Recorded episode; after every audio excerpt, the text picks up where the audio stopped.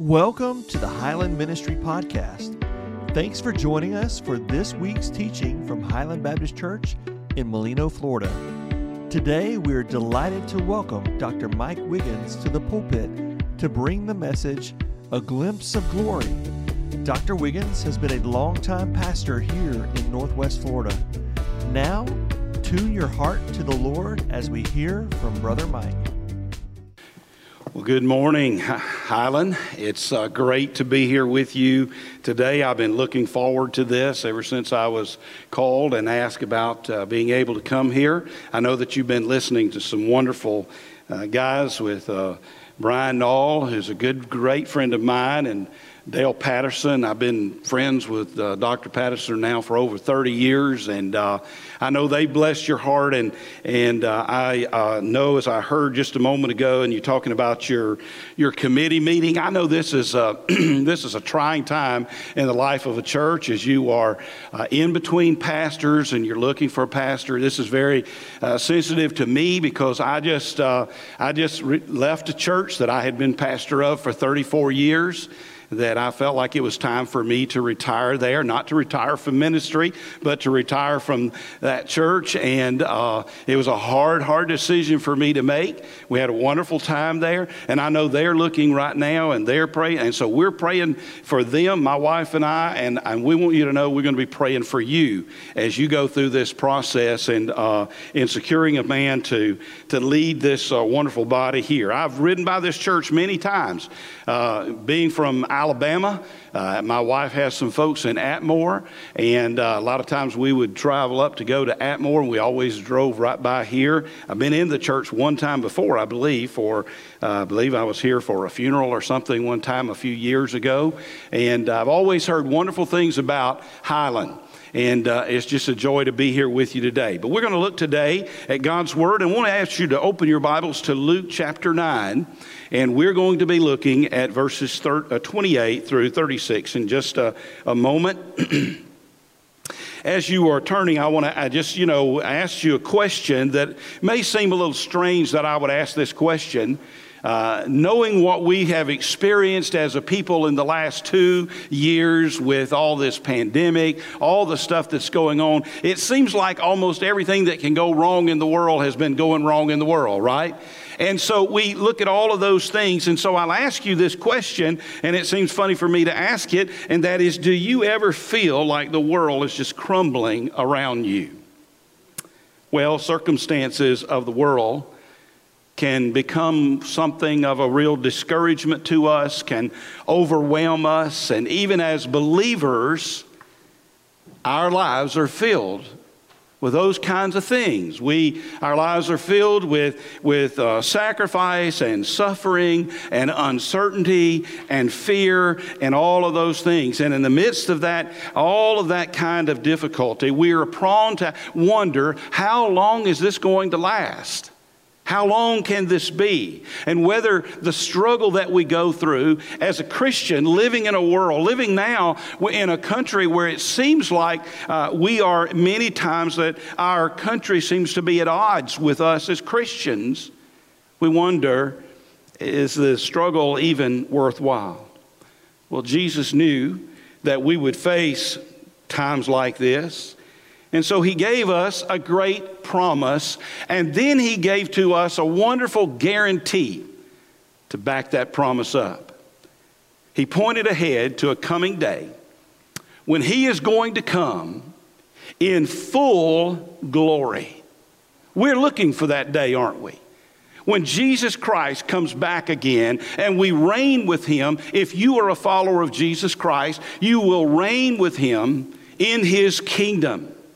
So he gave us that wonderful promise, but then he gave to us a, a, guarantee. And you say, Well, Mike, what are you talking about a guarantee? Well, he, he wanted us to know that we are going to one day fully possess the promise of that eternal presence with him and that glory with him. And so what he did is he took three of his disciples and he goes up, up on a mountain. And these disciple, disciples were in a time of doubt. It was a time of discouragement. Uh, it was a, a time when they were fearful about what was happening. And he takes them on this mountain and he unveils to them his heavenly glory.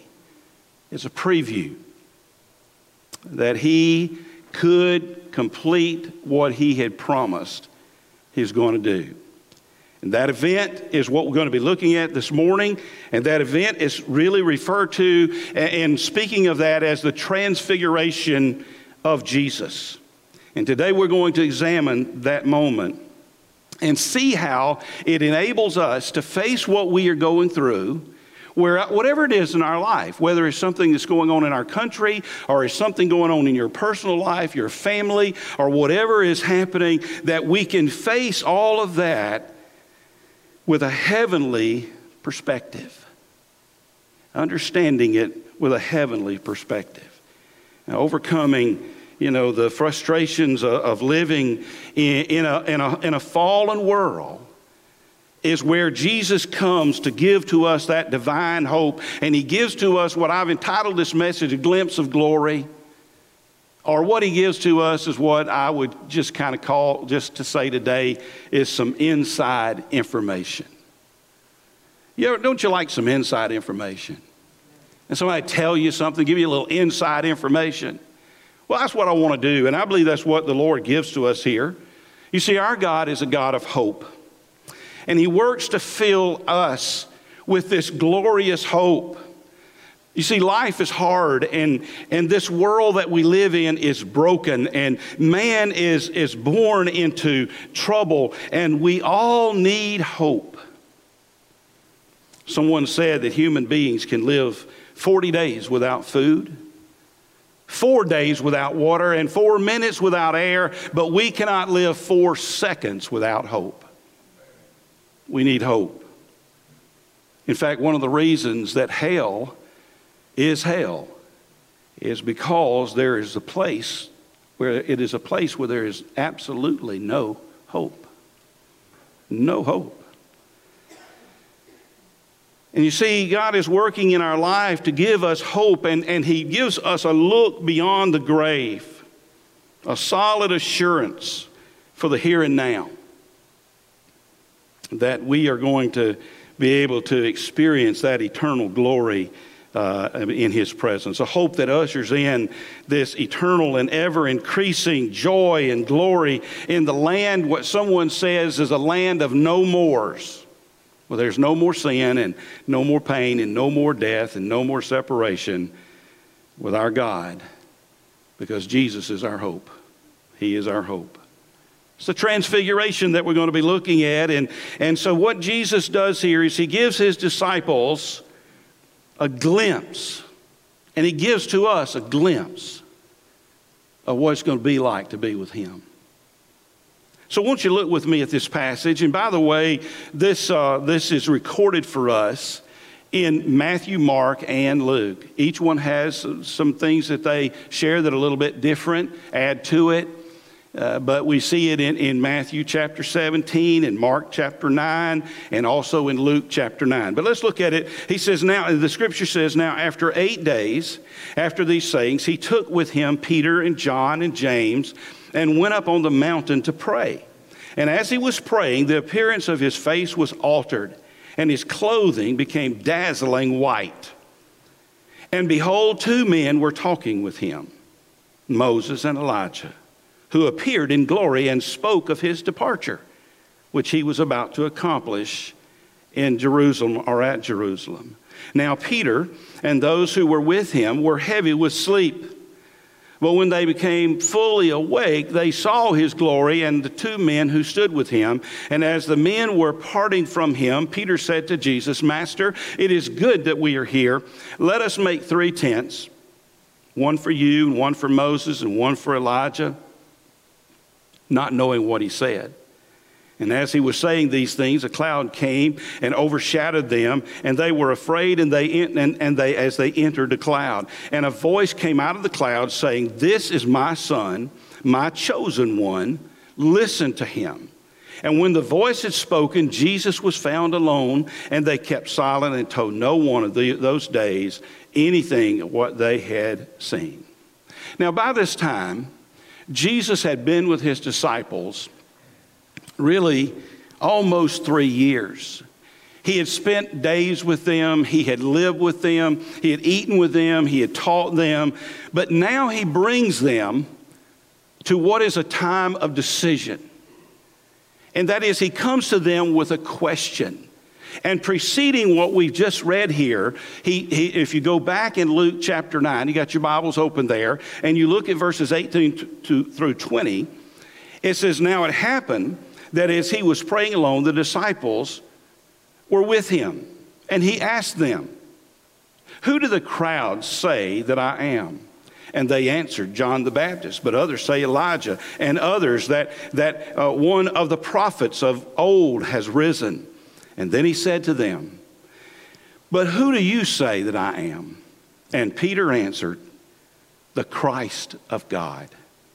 That's recorded in Mark. It says you, uh, he says you are the Christ. And, and, and Matthew records this that he says you are the Christ, the Son of the living God. In other words, he's saying, you are the one we've been waiting for.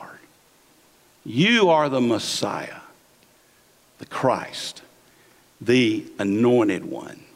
And what he's saying to them is he's saying what all of us have to look and we look at Jesus and he's saying to them, What is your evaluation of me? And Peter, who always seems to always want to talk, right? I relate to him because I like to talk.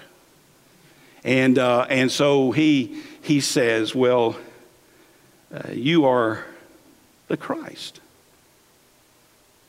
Well, Jesus says to him, as is recorded in one of the other Gospels, he says to him, Peter, you didn't just figure this out on your own.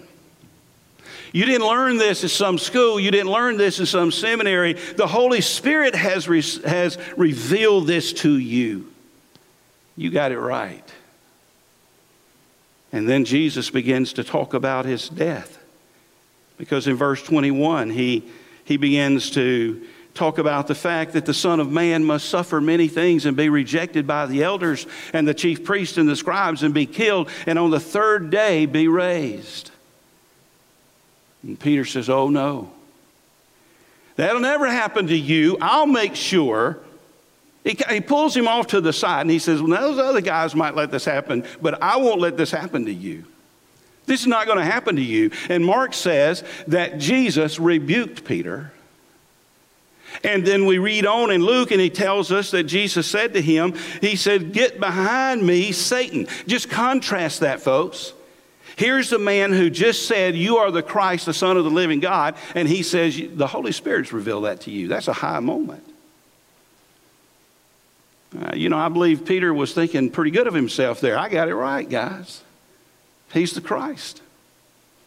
And only a little while later, he's saying to that same man, Get behind me, Satan. You know what? I, when I read that, it just tells me it's just how we are sometimes. That sometimes, you know, we are being used of God, and sometimes we're being used of Satan.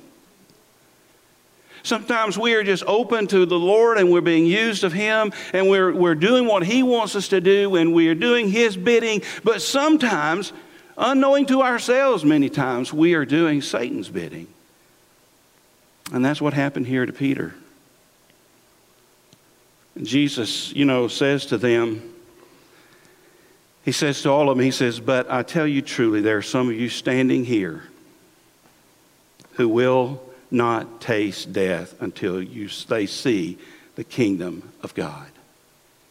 And Luke says, then eight days later, eight days later, he takes them up on this mountain. If you go back to what happened there with Peter, when, when Peter said to him, you know, and uh, this won't happen to you, and Jesus said to him, you know, get behind me. You, you ever been in a situation where somebody says something like that and it creates a real tension, doesn't it? And there was a real tension that was going on. And that was going on for eight days. Now, Luke says it was six days, and Matthew says it was six days. uh, and uh, or excuse, Mark says it was six days. Matthew says it was six days, but Luke says it was eight days. And so a lot of people look at that and say, "Well, I, you know, that's the Bible's. You know, it contradicts itself and so forth." Listen, that's just another way of of counting the days. In other words, when he makes this promise, he said, "There are some of you standing here right now." Right now, who will not taste death until you see the kingdom of God. Says that he is counting that day, then the six days in between, and then the day of the fulfillment of that promise, which is the transfiguration. Matthew and Mark are just counting the six days in between. It's just a different way of counting it. So there's no contradiction at all. It was at this time that was really a hard and sad time for Jesus because these men didn't understand him. They didn't understand what he was saying, you know, and, and, and where he was going. And so they began to even question. They began to think, where is Jesus headed? What does the future hold for us? Does he really understand what he's doing? And so Jesus responds by taking Peter and James and John up on a mountain. And that mountain was in the area of the region of Caesarea Philippi, so it was probably Mount Hermon. If you want to know what mountain it was, it probably was. We don't know because he doesn't tell us that, but we know that Peter's confession was made at Caesarea Philippi, and it's in that region where Mount Hermon is. And so he takes them up on this mountain to give them a glimpse of the future. Now, why did he do that? You ever just look at Scripture sometimes and say, well, why did that happen that way? Why did he do this for them? Well, I love what John MacArthur, and I agree with what he says about this. He says that he did it to anchor them in the confidence of the glory to follow the suffering.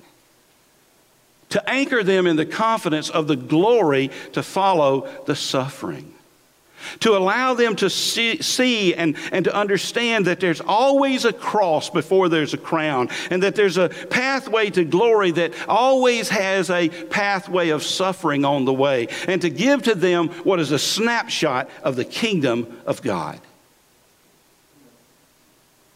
And he appears to them in light you know, when you go back and you study the Bible, every time the Lord God appeared to his people uh, back in the Old Testament, he would appear to them in light and the cloud. It was always to grow their faith. And that's what he's doing here with his disciples, and that's what he's doing with us. But we, here we learn three really important lessons, and this is what I'm just going to share with you quickly today. And I, I love to listen to a guy and follow the, the writings of a guy by the name of Colin Smith.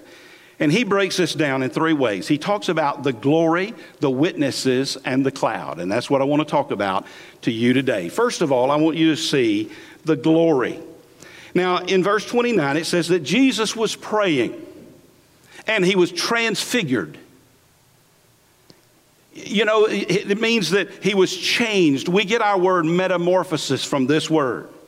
Morpha means form, and meta means change. And so it means to change in form. And so when Jesus was transfigured, it means that he was changed in form. Jesus was not changed, it didn't change who he was. Jesus is always Jesus, right? But what he did is he, they saw who he really was. He unveiled his glory before them. He gives them a glimpse of how he would look after his resurrection. The Bible says that his clothing was dazzling white. The word there literally means like a, diamonds that are glistening in the, in the sun. Mark says that it was brighter than any launderer could bleach clothing. He must have had a bad experience at the laundry or something, you know. But anyway, he said it's bright. They were. He was bright. And this was so important for them to see because it was only going to be a short time. And they were going to see this same Jesus beaten so bad that the scripture says, Isaiah says, that he was beaten so bad he was unrecognizable. They needed to see this. They would witness his death. And God is saying, look at what lies ahead beyond the cross. Here is the future. Yes, there's going to be pain and there's going to be suffering, but Christ is exalted. Uh, you're not following a weak Christ. You're not following after some uh, lost cause. No, Jesus is going to be resurrected from the grave and he is going to appear in glory. And just like these disciples, we need this kind of encouragement today. You know, that's one of the reasons I feel like God led me because when I was called and asked to, to preach here, my thought immediately went to the, to the transfiguration. It's amazing how the Holy Spirit works. And I didn't go and just dig up some sermon that I've already preached or something like that. I, I, prepared the message that I believe God wanted me to preach for you here today and, and to say to us that through all of our doubt, through all of our fear, through all of our discouragement, through all of our suffering and our sacrifice, we need a glimpse of glory of what it's going to be like on the other side, beyond the cross. And what a great you know, principle for us here. You know, Peter, writing of this later, says in 2 Peter 1 16 through 18, he says, We were eyewitnesses of his majesty. Now, I'm not, Peter said, I'm not telling you a story about what somebody told me. I'm telling you, I saw the, his glory. I saw him in his majesty. And we were there and we heard that voice on the holy mountain. This is my beloved Son. Listen to him. John writes about this and says, We beheld his glory. Then I want you to notice, the, notice the witnesses there. Two men, Moses and Elijah, appeared with Jesus and he was talking with them. In, in, in Luke chapter 9, verses 30 and 31, it says, And behold, two men were talking with him, Moses and Elijah, who appeared in glory and spoke of his departure, which he was about to accomplish at Jerusalem.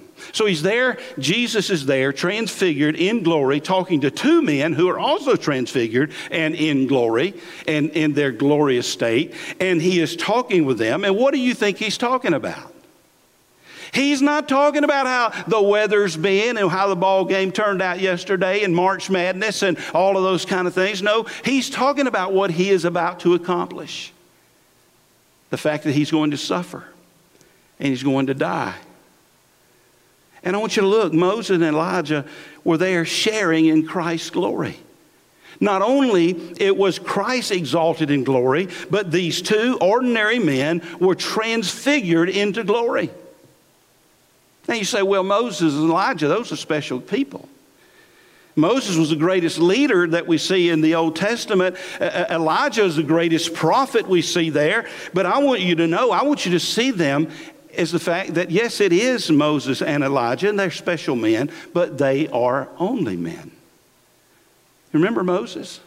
I mean, Moses was a murderer, wasn't he? He killed a man. And not only that, that when he was leading the children of Israel, he failed in such a way that he did not get to physically go into the promised land, right? God would not allow him to physically go into the promised land.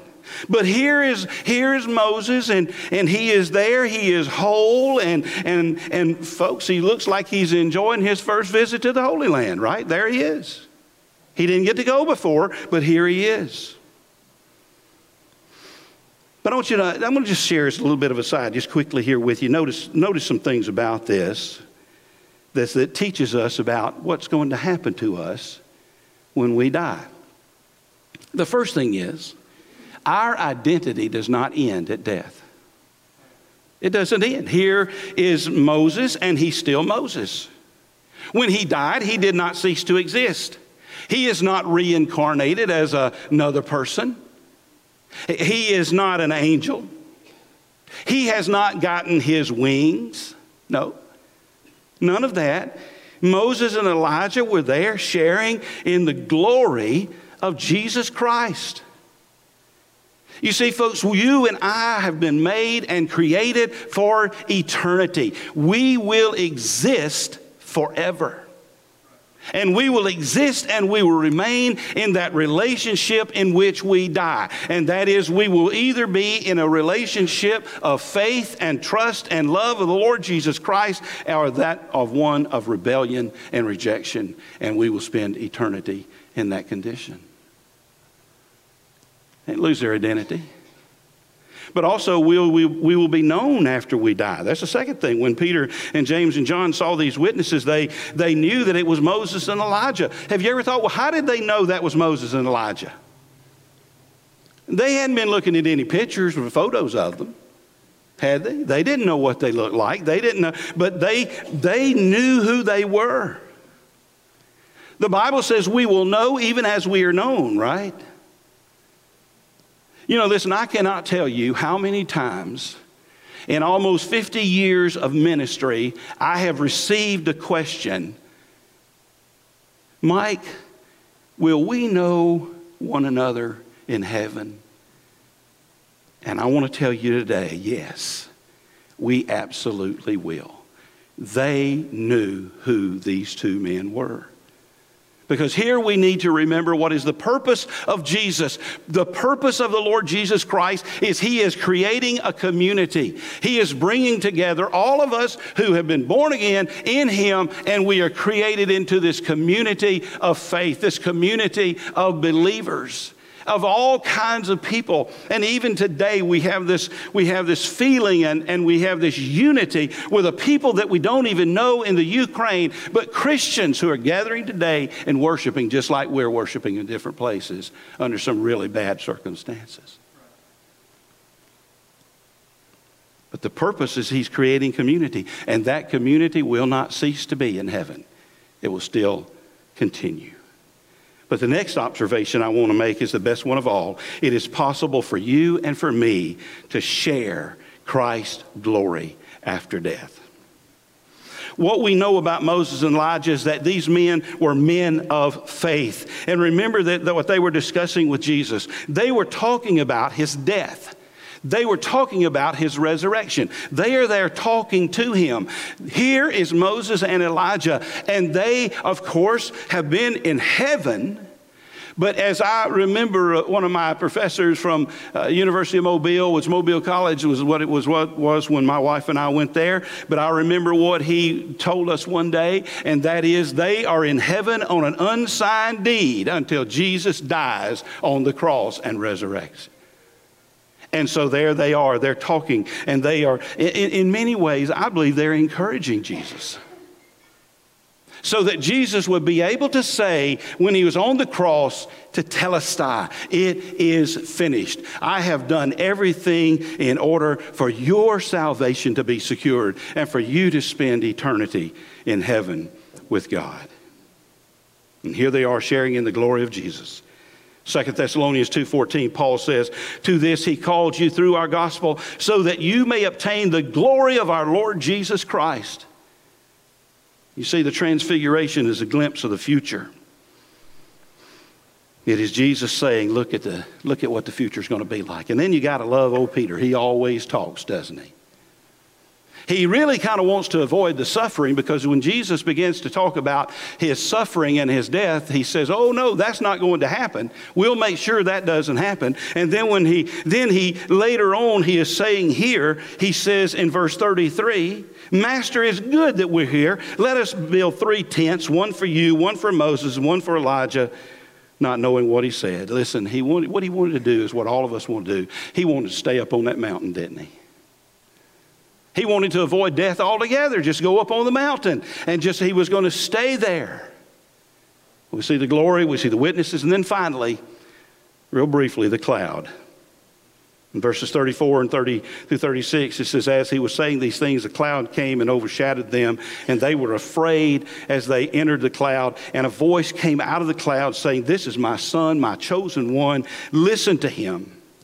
And when he voiced, and, and, and, and when the, the voice had spoken, Jesus was found alone, and they kept silent and told no one in those days anything of what they had seen. Who is it that enters now? This is God, isn't it? It's God the Father. He comes in, He enters the, the scene there. You remember when the children of Israel when they were going through and going toward the promised land, what did God do? God appeared to them in a pillar of cloud, right? By day, and a fire by night. In other words, that cloud is, when we think about a cloud, we think about something that's hidden. something that's really not knowable. And we think about the fire, we think about something that is frightening in, in, in our life. In the Old Testament, God was hidden and impossible to understand. But we see here, he says, This is my son, my chosen one. Listen to him. In other words, the hidden things of God can now be directly known through Jesus Christ, his son. In other words, folks, when Jesus said, I'm the way, the truth, and the life, no one comes to the Father except by me, meaning he is the way for us to know him, he is the way for us to see what is hidden. Jesus would say, When you've seen me, you've seen the Father. And through Christ, we are able to stand in the presence of God. In Matthew's account of this, in verses 6 and 7, it says, When the disciples heard this, they fell on their faces and were terrified. But Jesus came and touched them, saying, Rise and have no fear. Jesus touched them and said, Get up, don't be afraid. I believe, folks, I believe if I had been Peter, James, and John, I would have sure been glad Jesus was there, right? Because when I understand being in the presence of God, uh, you can't stand in the presence of God alone. I mean, just like them, they fell out. But one day we're going to enter the presence of God. And if Jesus is with you, you'll be able to stand. That's why we need a personal relationship with Jesus, so we can stand in the presence of God. You see, Christ will be glorified. Christ will share that glory with us, and through Christ, you can know God and you can stand in His presence. I say this is a glimpse of glory, but it's only a glimpse. Because in verse 36 it says, When the voice had spoken, Jesus was found alone, and they kept silent about what they'd seen, what they had experienced. Jesus was there alone. They had to go back down that mountain and resume living by faith and not living by sight as they had been on that mountain. They came down that mountain different than how they went up. They came down men who had been changed and men who had been given a glimpse of what it's going to be like when we are in the presence of God. You see, we are living, folks, in some uncertain times. We worry, we fear, we get discouraged. We need to treasure being a disciple of Jesus Christ. We need to treasure that because we know where we're headed. We've been given inside information. Inside information. Will you be able to stand in the presence of Jesus? Will you be able to stand in the presence of God? The only way is to have Jesus with you, to stand in his presence. And listen, folks, we've been given a beautiful, beautiful word here. Yes, there's going to be some times of suffering, there's going to be some times of uncertainty. But on the other side of the cross, there's glory. That's what he's telling us. That's what he's showing us. And so I want to encourage you today, as this encourages me. No matter how bleak it gets, no matter how bad it becomes, that's what's ahead for us if we know Jesus. But we need to make sure we know him. And when I say know him, I don't mean join a church. I don't mean just turn over a new leaf on, on, life. I don't, I don't mean just, you know, kind of make some change. I mean come to know Jesus in a relationship because you are always going to exist. You will never cease to be. You will either exist with Him in glory or you will exist separated from Him forever. So trust Him today. Would you stand as we pray? Heavenly Father, I thank you, Lord, today that we've been able to open your word to hear from you. Lord Jesus, I thank you for that for that wonderful event that we refer to as the transfiguration of you. And, and Lord, I thank you for what you gave these disciples, but what you have given to us and having this recorded that we can look at this and we can see as they saw. Lord, thank you that we can know you even in the midst of all the uncertainty that's around us. And I pray, Lord, in this group today, there's a person here who's never trusted you. They'll trust you today. Realizing the only way they can stand in the presence of God is that Jesus is with them. They trust you. We pray this in Jesus' name. Amen. I want You have just heard a message from God's Word, and now it's your chance to respond. What is God calling you to do in response to today's message? Let us know by going to hbcmolino.com forward slash life. We'd love to connect with you. Thanks for joining us today on the Highland Network. Enjoy your day.